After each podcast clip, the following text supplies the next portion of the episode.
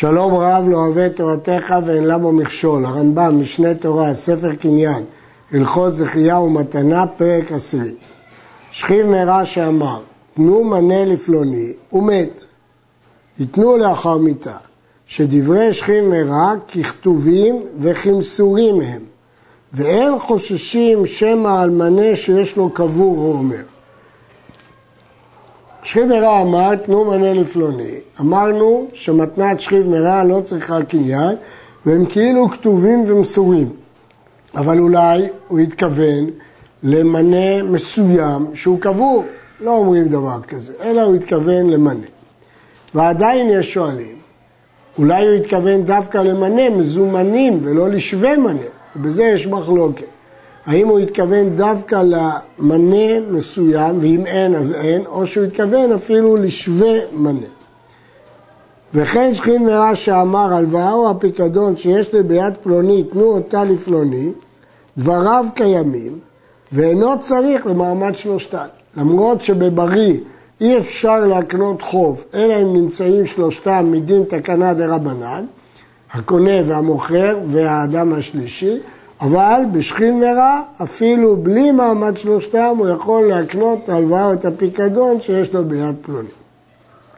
וכן אם אמר, תנו שטר פלוני לפלוני, זכה במה שיש בשטר, וכאילו כתב ומסר, אף על פי שלא משך השטר, ואין היורש יכול למחול שטר זה שניתן במתנת שכיב מרע.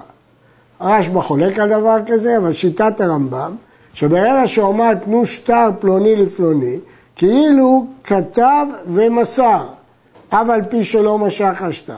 עכשיו, בדרך כלל, כשמוכרים חוב, אז בא המלווה יכול למחול, כמו שלמדנו, אבל פה במתנת שכיב הוא לא יכול למחול. ומפני מה המוכר או הנותן שטר חוב לחברו וחזר היורש ומחלו מחול, ושכיב מרע שנתן שטר חוב, אין היורש יכול למחול.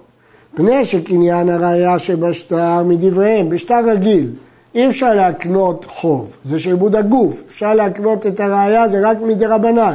לפיכך היורש, עדיין זה השטר שלו מן התורה, הוא מוחלו. זה הסבר הרמב"ם, מדוע המוכר שטר וחזר ומוחלו מחול, כי כל המכירה חלה רק מדי רבנן, אבל מדורייתא עדיין החוב אצלו, הוא יכול למחול.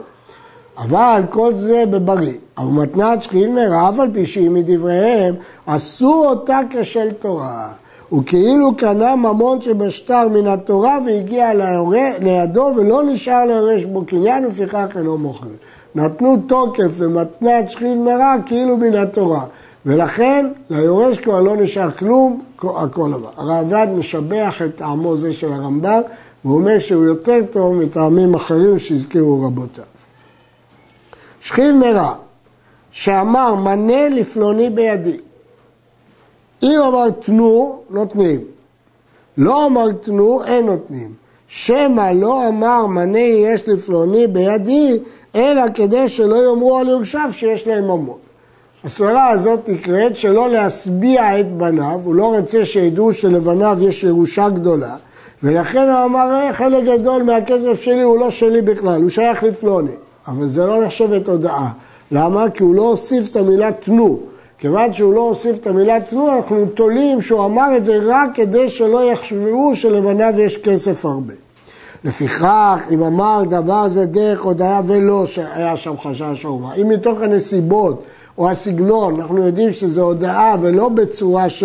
שלא להשביע את בניו, נותנים אף על פי שלא אמרתנו. כלומר, הצורך באמירת תנו היא לא מעצם העניין, בעצם היה גם בלי תנו זה קונה, רק כדי לוודא שהוא באמת רוצה לומר שזה שייך לפלוני ולא כדי להערים שלא להשביע את בניו, וצריך להבין את זה מתוך הנסיבות שהעניין נאמר. כיוצא בו. ראו את אביהם שטמין מעות בשידת איבה ומגדל, ואמר שפלוני הם, של מעשר שני הם. אם כמוסר דבריו להם, הרי דבריו קיימים. אם כאילו הוא נותן להם הוראות, אז, אז דבריו קיימים. אז הם לא יכולים להשתמש בכסף של מעשר שני, אלא לקנות בו אוכל בירושלים. או שפלוני צריכים לתת לו. ואם כמערים, הוא רק אמר כדי שהם לא יגעו בכסף, לא אמר כלום, כי ברור שהוא לא התכוון לזה ברצינות. וכן אם בא אחד ואמר להם, אני ראיתי את אביכם שהטמין מעות בשידת איבה ומגדל ואמר של פלוניהם, של מעשר שניהם. אם היו טמונים בבית, לא אמר כלום, כי ברור שהמטרה היא שהבנים לא יגרו בהם. בשדה דבריו קיימים, כי אם זה בשדה אף אחד לא יכול להגיע לשם, לשם מה היה צריך להגיד שזה של מעשר שני. כללו של דבר, כל שלא יכול לתלת דבריו קיימים, ואם לאו, לא אמר כלום. הנימוק שהרמב"ם מנמק הוא שאותו אדם שאמר להם את הסיפור, אם הוא אמר שנתונים בשדה, יש לו מיגו, זה בידו, יכול לקחת את זה ולתת לפלוני, אף אחד לא יודע מזה.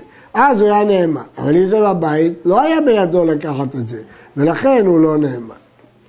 הרי שהיה מצטער על מעות שהניח לו אביו, ולא ידע היכן החביאן. הוא ידע בוודאות שאביו הניח לו כסף, והוא לא מוצא אותה. ואמרו לו בחלום כך וכך הם ובמקום פלוני הם ושל פלוני הם או של מעשר שני. הודיעו לו בחלום שיש כסף, מהו המקום שהוא נמצא, אבל זה לא שייך לו אלא לפלוני או למעשר שני. ומצאן, אחרי שהוא קם מהחלום, הלך למקום הזה, ומצאן במקום שנאמר לו, בחלום. וחמיניאן שנאמר לו בחלום. אז לכאורה, כמו שכל הדברים האלה צודקים, כנראה זה גם של מעשר שני. זה היה מעשה ואמרו חכמים, דברי החלומות לא מעלים ולא מורידים. לא צריך לחשוש שזה של מעשר ולא של פלוני, למרות שהחלום הזה יתקיים במקצתו, לא סומכים עליו כלל. שכיב מרע, שהודה שיש לפלוני בידו מנה, שהוא חייב מנה לפלוני, ואמרו יתומים, נכון שהוא הודה, אבל חזר ואמר לנו אבינו פרטי, הוא אחר כך חזר וסיפר לנו שהוא שילם, נאמנים. ונשבעים על זה הסד. המוצאים החברו עליו הראייה, הם נאמנים שאביהם חזר בהם. אמר תנו, ואמרו יתומים חזר ואמר לנו אבא פרעתיו, אין נאמנים. כי בגלל שהוא אמר תנו, אז כבר זה חל מיד המתנה. אמר מנה לפלוני בידי, ואמרו יתומים, נתנו, אין נאמנים. שהרי לא אמר תנו, ומנין ידעו שחייבים ליתן. הרי אמרנו שכשאדם אומר מנה לפלוני בידי ולא אומר תנו, יכול להיות שהוא אמר את זה רק כדי להשביע, שלא להשביע את בניו, כך למדנו. ולכן אין זה ראיה שבאמת יש פה הודעה. אז למרות שמתברר מנסיבות העניין שבאמת יש פה הודעה, אבל היתומים לא ידעו את זה, הם חשבו שזה לא מחייב. אז אם הם לא ידעו שחייבים, מה פתאום הם נתנו? ולכן לא נאמנים. אמר תנו ואמרו יתומים נתנו, נאמנים ונשבעים הסד שנתנו. הרשב"א והרעב"ד חולקים על הרמב"ם בזה ואומרים שבשני המקרים הם נאמנים. דברי הרמב"ם ורבו ארי מיגש מבוססים על הסבר הגמרא שאמרה שם כלפי ליה, כלומר שצריך להפוך את מה שכתוב שם בסוגיה, כשהם אמרו נתננו אינם נאמנים, וכשהוא אמר תנו נאמנים. אבל הרעב"ד והרשב"א מסבירים את הסוגיה בצורה אחרת. שכיב מרע, שנתן מנה לאחד, ואמר לו, הלך מנה זה לפלוני, תוליך את המנה הזה בשביל פלוני. הלך, ומצאו שמת, עד שהוא הגיע אליו הוא כבר מת.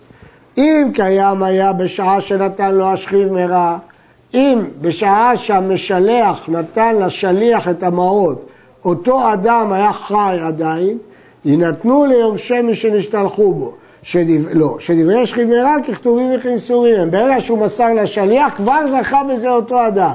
ולכן אם הוא היה חי באותו רגע, למרות שהוא מת אחר כך, זכו בו היורשים שלו. ואם לא היה קיים, אם ברגע המסירה בין השכיב מרע לשליח, הוא לא היה חי, יחזרו ליורשי המשלח שאין קניין למת, הוא לא יכול להקנות למישהו שלא קיים.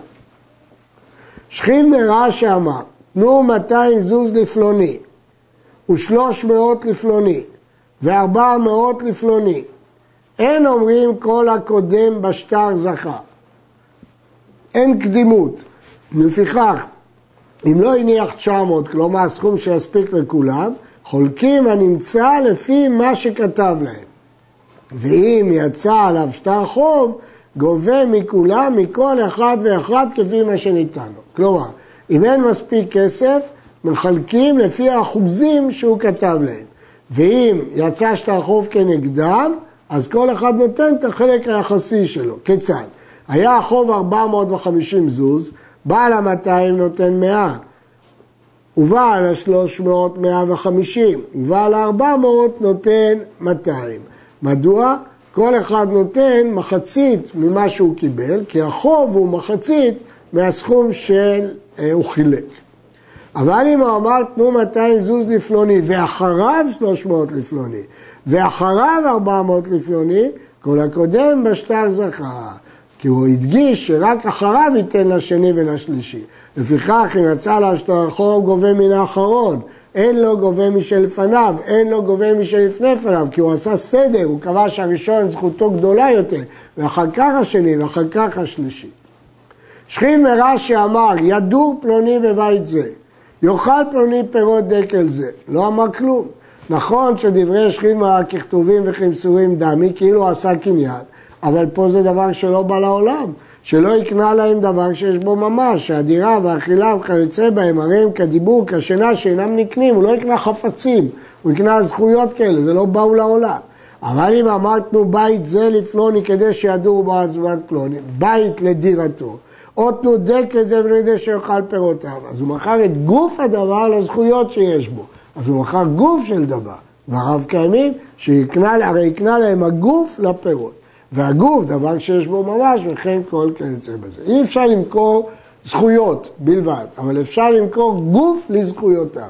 לכן בית לדירתו או דקל לפירותיו אפשר למכור. עד כאן.